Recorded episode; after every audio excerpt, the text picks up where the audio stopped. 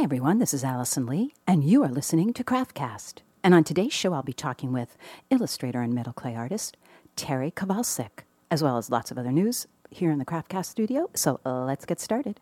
Show number 159.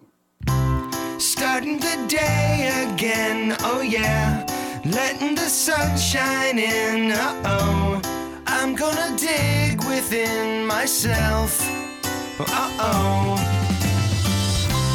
Life may be never what you think, but I think I'll just go with it and create something new.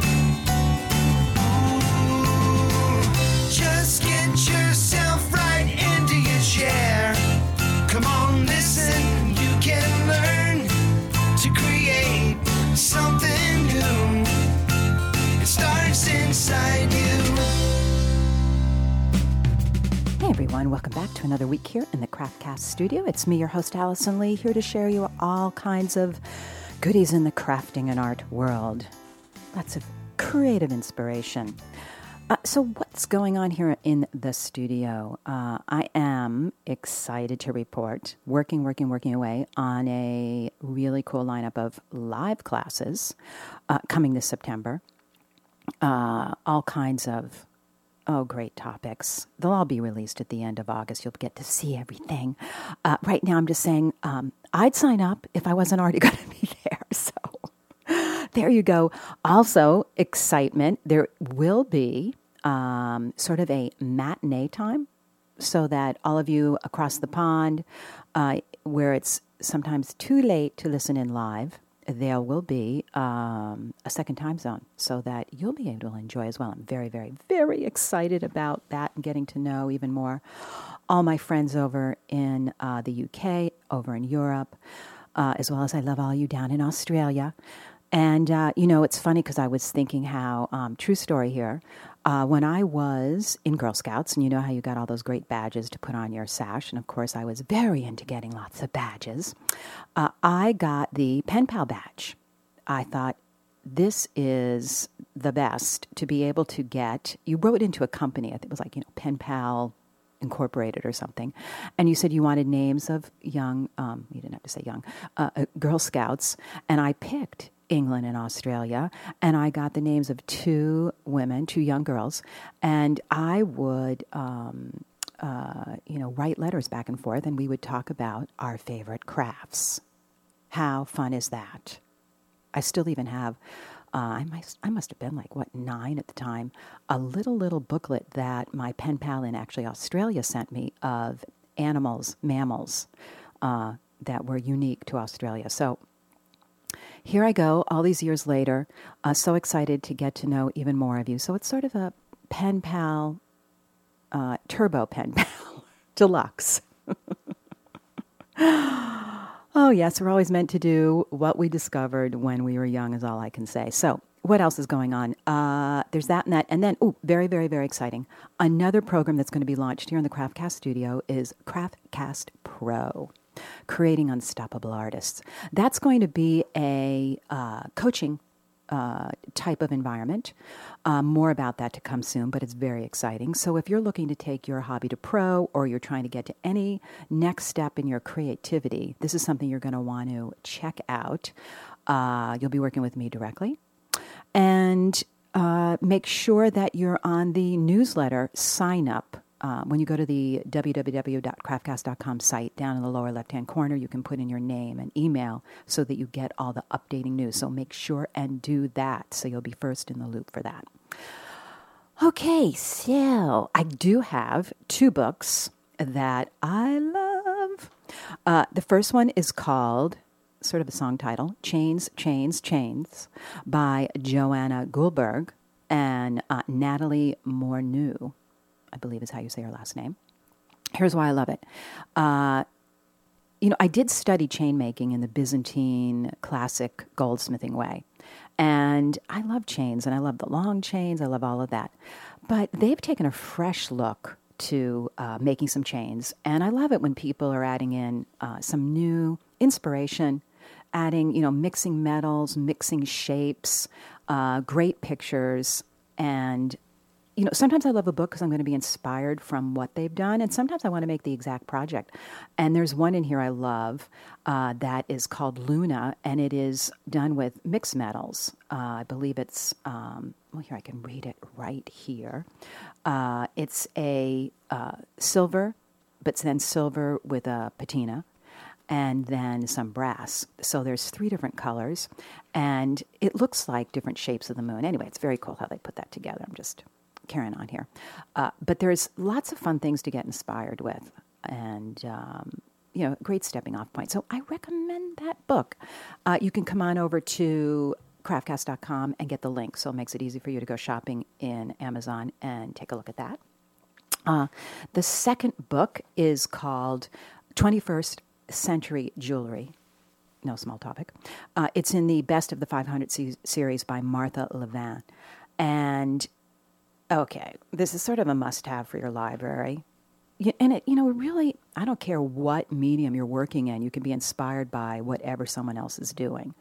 And this is one of those books. It's like 400 and some odd pages with work from everyone and great photographs. And, you know, basically it's all photographs. So it's just one of those when you can't take in any more info and you just need to look through something and be visually inspired. Here's the book for you. Just saying. 21st Century Jewelry. It's a heavy one. I'd say it's a 2-pounder at least, maybe 5.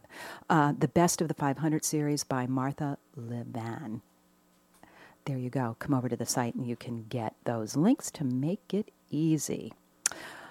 Okay, so today's guest, Terry Kowalski. Go look at his site. Again, you can get the link over at the Craftcast site. Because Terry is this mixture of illustrator as well as amazing metal clay artist. And such a unique take on things. And what a delight to talk to. You're going to love this. And then also make sure you listen to the special bonus information I got to tell you about after the interview. And I just had a great time talking to him, so I know you're going to enjoy that. And before we listen to my interview with Terry, I have a piece of music for you today by Patty Griffin called Heavenly Day. I love a heavenly day. So enjoy that and come on back, and I'll be chit-chatting with Mr. Terry Kowalski.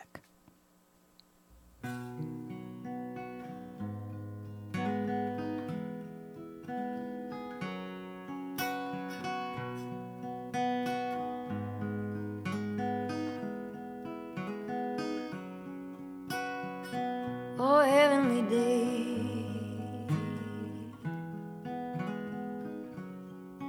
all the clouds blew away.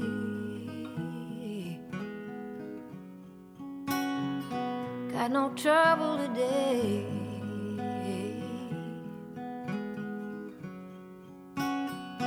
With anyone.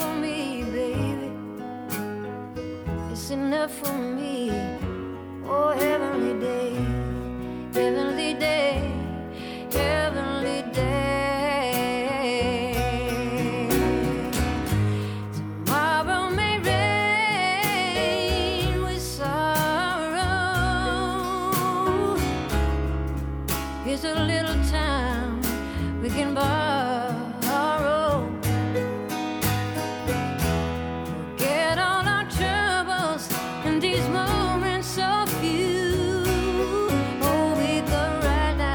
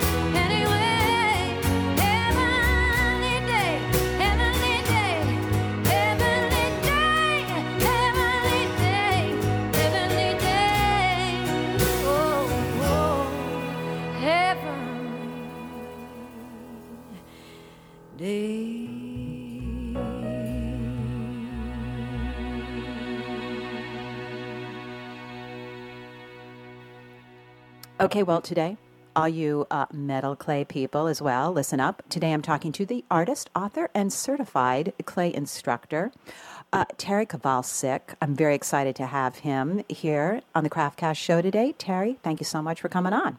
Great to be here. Okay, so here's what I love that I read on your site. I like this little quote here. My artwork is an extension of a vivid imagination. The common thread in my work is through the creation of whimsical animated characters that demand to be noticed. Mm-hmm. So I know anyone who writes that, I want to know what's up about that. You've probably been doing characters your whole life, then. Yeah. It actually comes out of the illustration side of me, which is very whimsical, very wacky. And that I've been doing for 30 years, doing illustrations, and it's very bright and colorful. It's actually not. It's a step away from what I do with the jewelry. It's really the wacky side of me. Okay, but I love going there. So now, were you doing this since you were a little kid? Basically, yeah. I've been messing around with stuff since I was a little kid. Yeah. So you started drawing probably around 6 or 8, and coming up with characters you loved. Maybe even before that, I love to play with my food, so. Because I can already picture you in grade school. You were the one off in the corner drawing away with the whole imagination thing going on. Mm-hmm, yes. And that was me. And then how did you discover that you could actually be an illustrator? God, it's just something that I had to do, in grammar school and even in high school. I was constantly doing stuff. Were you always doodling? I was always doodling. Right. Pens, pencils, whatever, crayons. And then did you discover an airbrush at some point? Airbrush actually came about late in my illustrator career, because I actually injured my hand from actually pressing with color pencils too hard, so the doctor said you have to change, or you're going to have problems with your hand. So. Oh my God! Oh, so you were a fiend. You were just with those. Yeah, crayons. I was very aggressive. Yes. I love it. So I loved when airbrush came out, and I was fortunate way back starting my career in publishing. I got to hire illustrators, and I thought that was so cool to work with people who brought things to life. You have someone actually on your site who I did that with many years ago, Elwood Smith. Oh, great. Mm-hmm. Wonderful, yep. Right? Yep. Wonderful guy. All right, so how does the brain work when you got all that sort of crazy animation going on? Are those characters living in your brain and then they just have to come out? Oh, they're there all the time, I mean, if I see a spot of paint someplace or, it's just something, I look at it and I see characters coming out of it. It's kind of weird.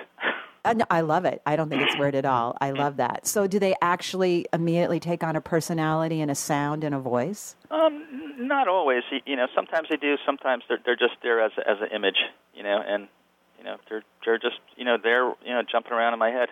Right. They're having a party in there. Oh, definitely. Yeah, yes. With you and without you. Mm-hmm. Well, did you follow that career path of doing illustration that way then? You did, right? Yes, I did, yeah. Mm-hmm. And what's that... Did you enjoy that process? Because it's, you're usually working with people like myself in the past who come up with a concept and then you have to bring it to fruition for them. Mm-hmm. Well, what it's given me is it's actually given me a step-by-step method of working, because when you're dealing with different art directors and stuff, they kind of give you a problem, which you then have to solve. Right. You have to solve to meet their criteria. And stuff. Right. So you go through the process of the early thinking, the sketching, and all that, and then you eventually wind up with the finished piece. Yeah, I like that process. You obviously do too. Mm-hmm. Now, so obviously you started with crayons with a vengeance, and then so did you move right into then airbrush when that became?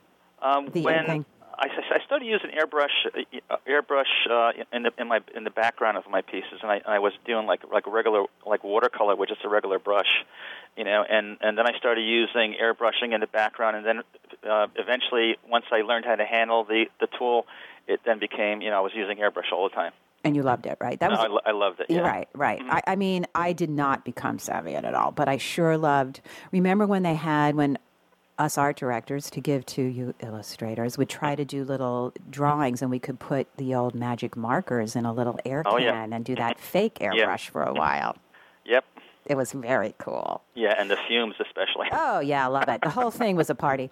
So now, all right, so you're airbrushing, but now it's a huge jump to go from, like, you obviously, are you working computer for all your illustrations now? Actually, I wasn't able to make that transition. You know, okay. I couldn't. I didn't have that tactile quality. You know, really? Okay. So I couldn't convert. So you still do airbrush and all of that? Yeah, when the jobs come in, I do airbrushing, yeah. Still do that. I love it. Mm-hmm. Wow. And then you actually bring in original artwork to people? Or do you get it? These days what I do is I scan it, and then I send them off to digital. Yeah. Okay. What do you think of where today's world is for illustrators is at? I mean, the old days, remember the covers of, mm-hmm. you know, Life magazine, the days when the illustration was just superb, you know? It was yeah, I think, you know, personally, I think it's kind of the way technology's taken us has put us in a position where, like, anybody can be, like, an artist. Let me correct that, where anyone thinks they can be. Exactly, yes. Yeah. And so there, I think things aren't as good as they used to be. You know, it's because it's been clouded. You know, there's a lot more things accepted, which wouldn't have been accepted. You know, back in the days, the heydays of illustration. Of course. You know. Yeah, I've been talking to people, and across the board, that's sort of true. But I think it sort of evens out because quality work still, you know, comes to the top no matter what. Yeah, that's true. You know, even like I was talking the other day about type fonts. Mm-hmm. You know, what that's gone through. Oh, that's gone. Yep.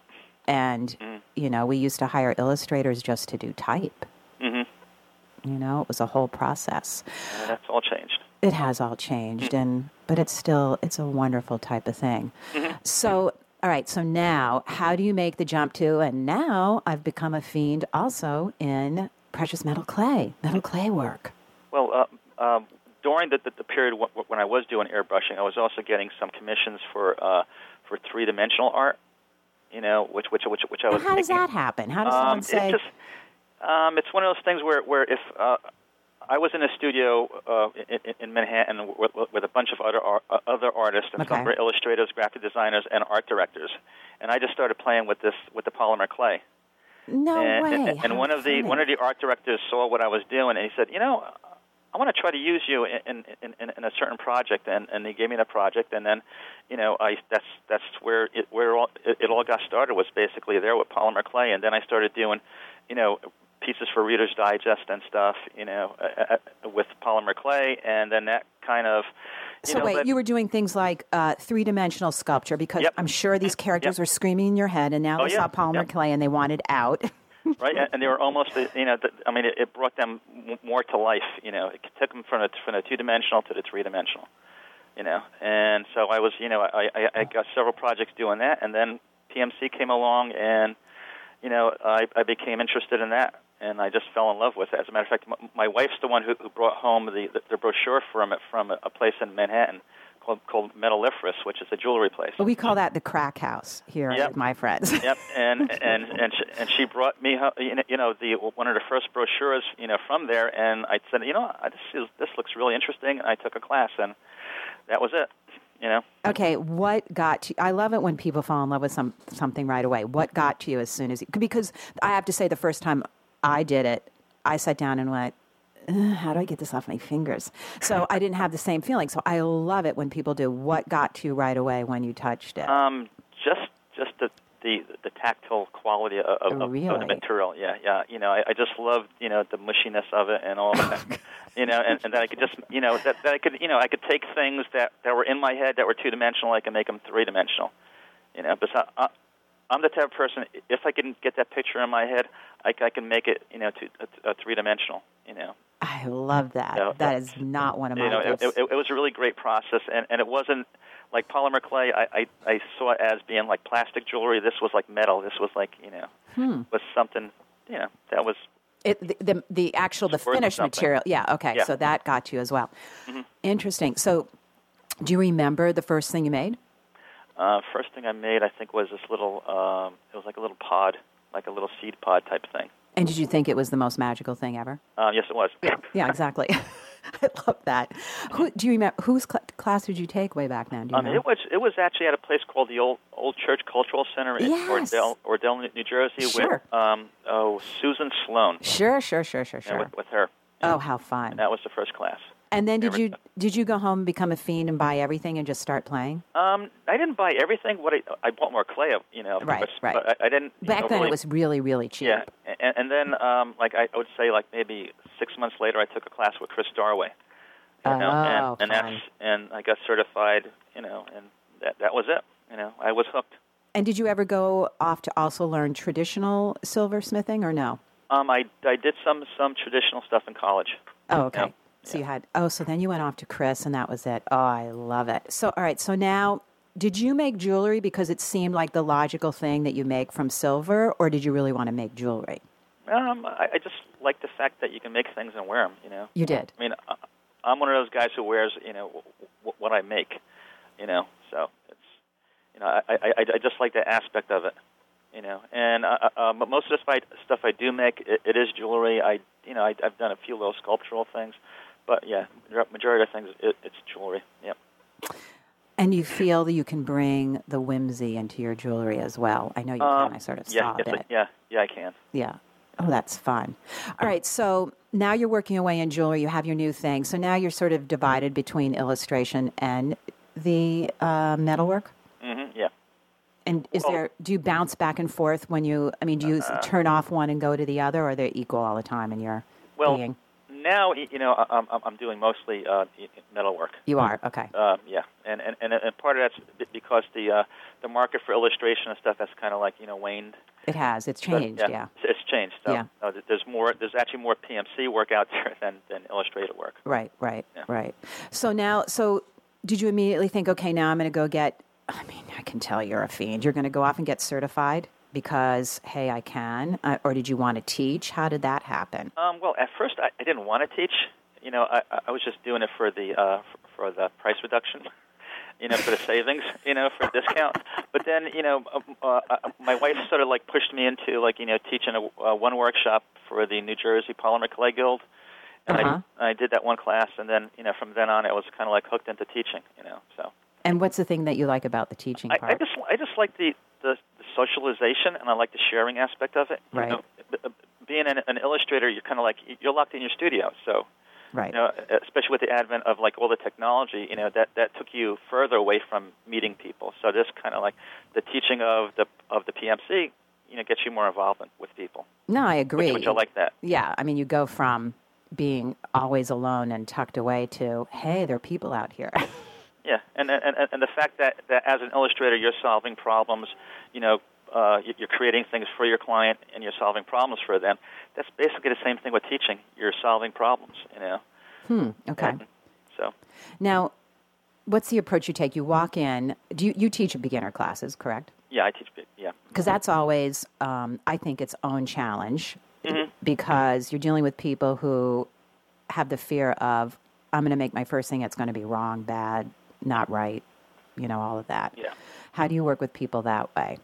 You just have to keep on encouraging them, and you have to, keep on reminding them that they're just starting out, and mistakes are going to happen, and you are going to, you're going to waste some material, and you just keep on encouraging them. You know, just, if you see them doing something wrong, you got to point it out, and have them, tell them, you got to correct that. You want to make it better.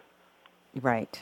Well, the one thing nice about clay is you can get a result pretty easily and pretty fast. Yeah, you can. Yeah. That was my experience. I took a basic beginner class right where you just mentioned. And, it was very exciting to walk out and go, and I have earrings and a pendant to show for it. Yeah. It's a very exciting thing. All right, but then you went on. Now I love, and I see you're teaching it, your boxes, things that open and close. Mm-hmm. What's up about that? More animation? I like things that have movement to it, and that's another way of adding movement to it. And I like the, playing with the inside and outside aspects of a piece.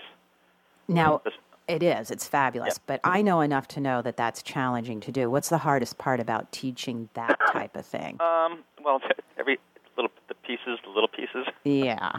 Everything's really small, so it's really hard to demo that. But you just got to keep on, you know, watching what people are doing, and you know, again, you got if you see them going off in the wrong direction, you got to, you know, you have to correct them.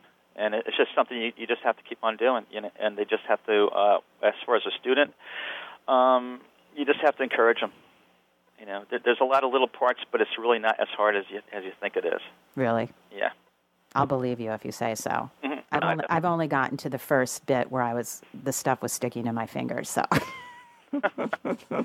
Yeah. And I don't think I'm ready for a box just yet, even though it was great fun. So, well, now, what do you think about the state of, it's interesting because you said, okay, polymer clay, you know, if some people heard what you said about polymer clay, it's just plastic, they'd get very upset. Oh, I know that, yeah. And some people would get very upset about, you know, silversmith using clay, that it's not really silver, and even though it's marked up, there's always attitudes from everything.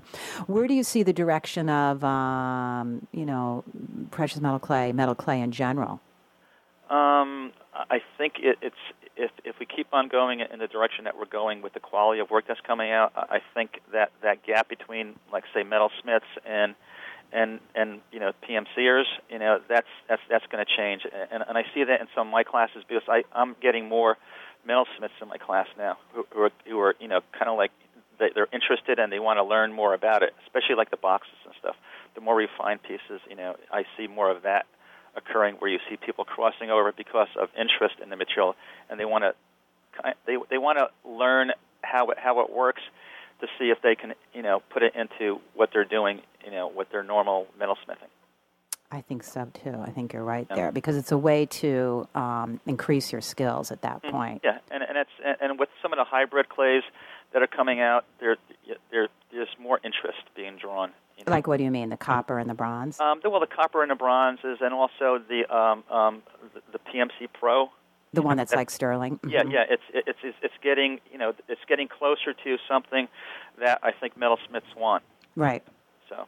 And I just saw an article that I guess Ms. Lisa Kane came up with, making it even more like sterling, so you can stamp it with sterling or something. Yeah, I know, it's like making your own silver in your kitchen or something. I haven't even followed up on that, but it looks. I called all that magic at that point. Mm-hmm. Mm-hmm. That's what you have to, you know. If you can take clay, put it in the oven, it comes out as silver. That's magic, as far as I'm concerned.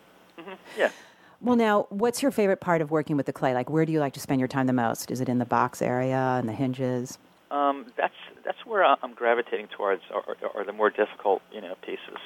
You know, I like working with the bronze clays and the copper clays because of the carvability of it, and the warmth of the material. You know, so those are the two aspects that I'm working on now. And I also love to paint and illustrate with the material. Okay, tell me what you mean by that. Well, with the paste, paste is more than just the glue that you stick things together with. I think that's the name of one of your classes, right? Yeah. I was like, what the heck does that mean? A lot. Most of the imagery that you see on my pieces, the graphics on the pieces, right, that's all done with a brush, and that's all, you know, painted on the surface of the Lord piece. Have mercy. With paste, it's a layering method.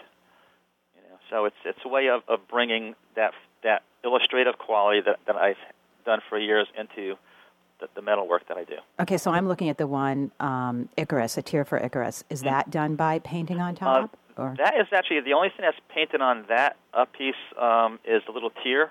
Okay. The rest of that piece was carved. You know, but there's a piece that I've done, which is, it has like little, what is it, like egret? With a little moon behind its head. I don't know if you've seen that piece. Yes, I'm looking at it right now. Yeah, that piece, that's all painted. Okay, so you are one of those fiends. I get it. You were using those crayons with a vengeance for a good reason. Mm-hmm. Now you get to use it in silver. It's beautiful. It's absolutely beautiful. Now, do you get to spend time creating, like, what's in your head right now that's screaming to get out?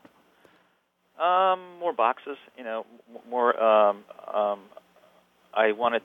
what I'm going to try to do is I want to do pieces that have more movement in them, and maybe movement where if you open up the piece, there's something dangling inside, you know. I do love that. You know. Do you have an artist that you love, that one of your idols from growing up, that type of work? I Dr. Seuss. I love it, Dr. You know, Seuss. You know, because it's got the whimsy and stuff in it. And, it's the best. You know, it's just one of those great artists, you know. I love you said Dr. Seuss. That brings back so many memories. There's so much great whimsy and happy and excitement and movement in there. And for like fine artists, I love Calder's work. Me too. You know, just the movement of the little individual elements. Did you see his exhibit at the Met of the jewelry? Yep. Yeah. Mm-hmm. Yeah, I had to be dragged out when it was closing. Someone had to physically pull me. It was great. That to me, I constantly look back at that work and I'm re-inspired. Mm-hmm. Actually, that's when I bought an anvil. I'm like, okay, I need to sit there like he did and just hammer and do. Mm-hmm. Really beautifully and inspiring. So, all right, so you're working on boxes. Now, how do you get, I'm afraid to even ask you this because it sounds like they're all living up in your head, but obviously, you know, do you ever get a feeling of like, I can't think of anything, I need to go get rejuvenated somewhere? Sometimes, but I mean... Or do you just close your eyes and they all come screaming at you? No, you need a little bit of that little push once in a while, and you just start looking around at things, you know. Yeah. And everything that's around you, you can always, you know, get inspired and pull something out of, you know, even walking outside. You know, you walk along the street and you see something in a, you know, buildings, architecture, or even, you know, in a bunch of bushes or whatever. You know, there's always something out there that can, you know, click something and get something going. Do you go through phases of like, I'm into only doing pods now, or I'm into only doing squirrely squirrels right now, or circles right now? Not really. No, I tend to like jump around a lot. You know? Yeah. Yeah, I don't know if that's a good thing or a bad thing, but I do tend to you know, hop around for the next thing that speaks to you. Mm-hmm, yeah. So, do you do something else for downtime? Downtime, relax. You know what? I can't stand the term downtime. I really want to call it uptime from now on because you know it makes it sound like we sit there like vegetables. But balance time is what it should be called. Mm-hmm. Well, now that you can't do garden work anymore because of allergies, you're going to have a lot of time on your hands. I have a lot of things to paint in my house. Oh, okay. You know. So there are those kind of things. Well, I know you have a teaching schedule coming up. Yeah. My schedule is going to get rather busy, you know, pretty soon, and that's really enjoyable, you know, going to the different venues and teaching. So tell everyone like some of the venues because they'll recognize them, I'm sure. One of my favorite places is Snow Farm, which is up in the Berkshires in Massachusetts. Yeah, it's like art camp for hippies. I love their brochure. I just stare at it.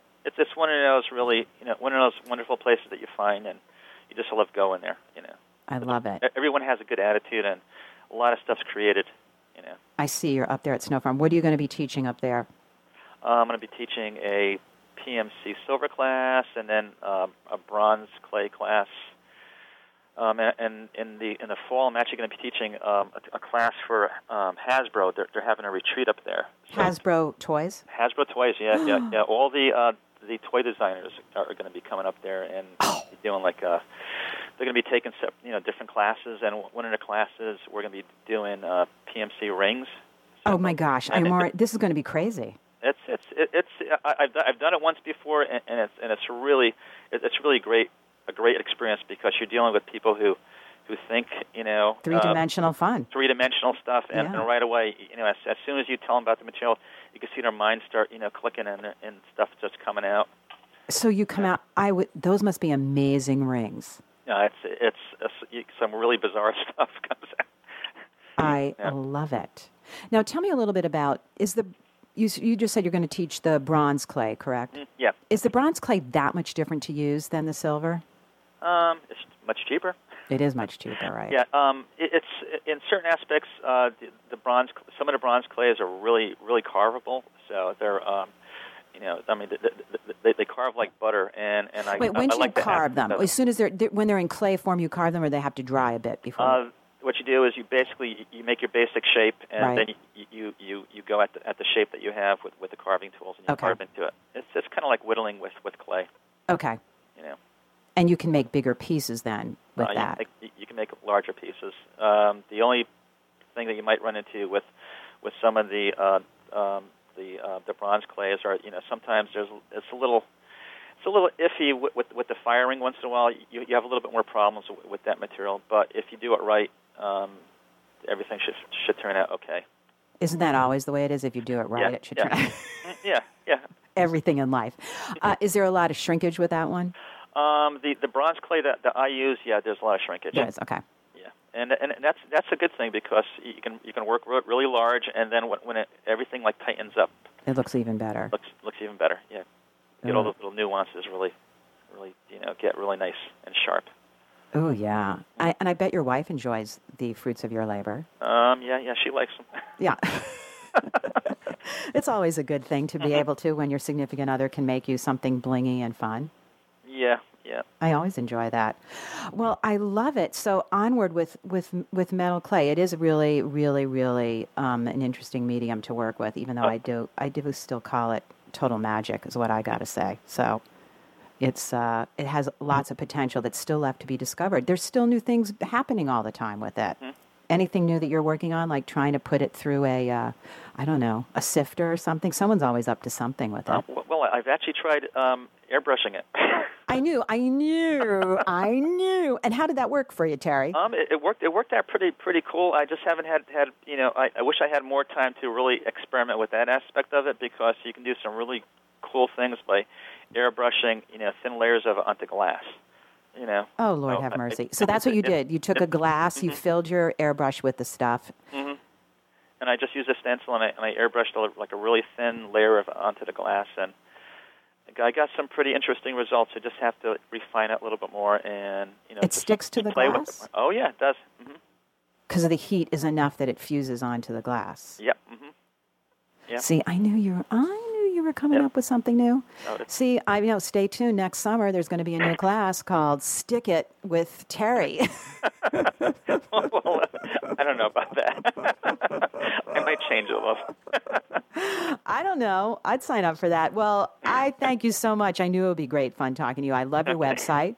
It is, come over to the CraftCast site where you can see the link and find all his great work. Otherwise, it is www.terrykavalsik.com. Google it if you can't find it. It was great fun talking to you, and you can get all of Terry's class information. I know you want to take classes, everyone. It's definitely fun on his website, so check it out. Terry, thanks so much for coming on and chatting with me. All right. It's been great. Okay, take care. Take care. Bye. Well, I hope you all enjoyed my talk with Mr. Terry Kowalski. I know I did. And listen up. If you want to get the bonus information, and today's bonus information is Terry giving his best tips on how to work with metal clay as paint, literally painting with it. Crazy. You can find that on the CraftCast app. There's a special little button there in the app for bonus, and that's your bonus information. And the app is available for your iPhone as well as your Droids. Go to your either your iTunes, type in CraftCast, or to your place where you buy your Droid apps, and you will find that app and enjoy that bonus information. Every week, my guest has a little something special for people who are listening on the app. So go enjoy that. And now today, I usually do a ET section, entertaining thought section of the show, but I'm sort of mixing it up now with entertaining tips, still an ET section. So I had put out a video. If you didn't catch it, I just want to share it here, a little short video on some organizational tips for the studio. I get a lot of questions about that. So I wanted to share my own personal organization tool. And that is this. I had talked a while back to interviewed Doug Fisher. You can search for that on the CraftCast site. And he has a program called Mission Control, all about organization. It's a great program. Anyway, this is what I learned from him, which is, when you have, well, this is me for sure, lots of different ways that you collect your information, capture your information, i.e. stickies on the wall, all around my desk, those little 3M pad things with a quick note on it, scribbled on it, because I just talked to someone. Or literally like a napkin I stick back in my bag because I'm out having dinner and someone says, oh, you must go check out this website. Oh, on the napkin that goes into my purse. Or I'm out, doing errands and all of a sudden I think, oh, I forgot to, or look at that great color palette, or look at that great shape, or. And these little ideas get written down on anything I can find, from my hand to my, jeans to you name it. And I'm just going to share with you, that made me a bit stressed because I was worried about losing all my stuff, all my ideas. And so here is a wonderful, wonderful tip for that. So Doug said, you know, you need a capture device. What is that? Simply put, one place, one way you capture everything that you're thinking about. So for me, because and it has to be something you have with you all the time. So for me, it's my phone. I use an iPhone. I always have it with me. If it's, you know, it's in my pocket right next to me, it really is always with me. I don't have a landline, and I'm a mom. So, you know, you always have your phone with you in case. Plus, it's my business. You know what I'm saying? And so I use the little app that you download. I think it's even a free one called Voice Memo. So every time I think of something, I just click it. It's a little mic, and I just say, you know, here's a great website. Done. I had this idea to use these two colors together. Done. Here's a picture of something I love that I saw when I was out. So I just keep talking into this little, little microphone on my phone. It saves all these messages. And then in the morning over coffee, I sit there on my computer, I listen back, and I plug them in to my calendar. You know, and I don't care if it's something, you know, okay, I'm not going to look at that website till next month, or I'm not going to think about doing that project with that great color to another month. But I take them all off and I put them in a calendar so I know that they're accounted for. And it relieves stress is all I'm saying. It's all in one place. So I pass that on to you. Find yourself a good capture device, and it will remove stress, just saying. So there you go. That's today's show. I hope you enjoyed it. You know I love hearing from all of you. You can always go to the site, the www.craftcast.com site, and you can leave me a message, Allison at Craftcast. You can find that link right through there. Also make sure and check out all the show notes, because the show notes will give you the links to purchase anything I talked about, the books, the music, Terry's site. Totally fun. You don't want to miss that. So there you go. Also make sure you can follow me on Facebook and on Twitter. And something really new and cool that I'm now posting on Pinterest. Check that out. Look me up on Pinterest. It's a visual. It's a way to look at people's thought books, their visuals. It's really fun. Also, if you want to leave me a voice message, you can leave it at 877-819-1859. So check back often. Thanks a lot for staying in contact. You mean the most to me, all of you crafters out there. So until next time, you know what I have to say. Get your butt in the chair and keep crafting. Just get yourself right into your chair. Come on, listen, you can learn to create something new. It starts inside you.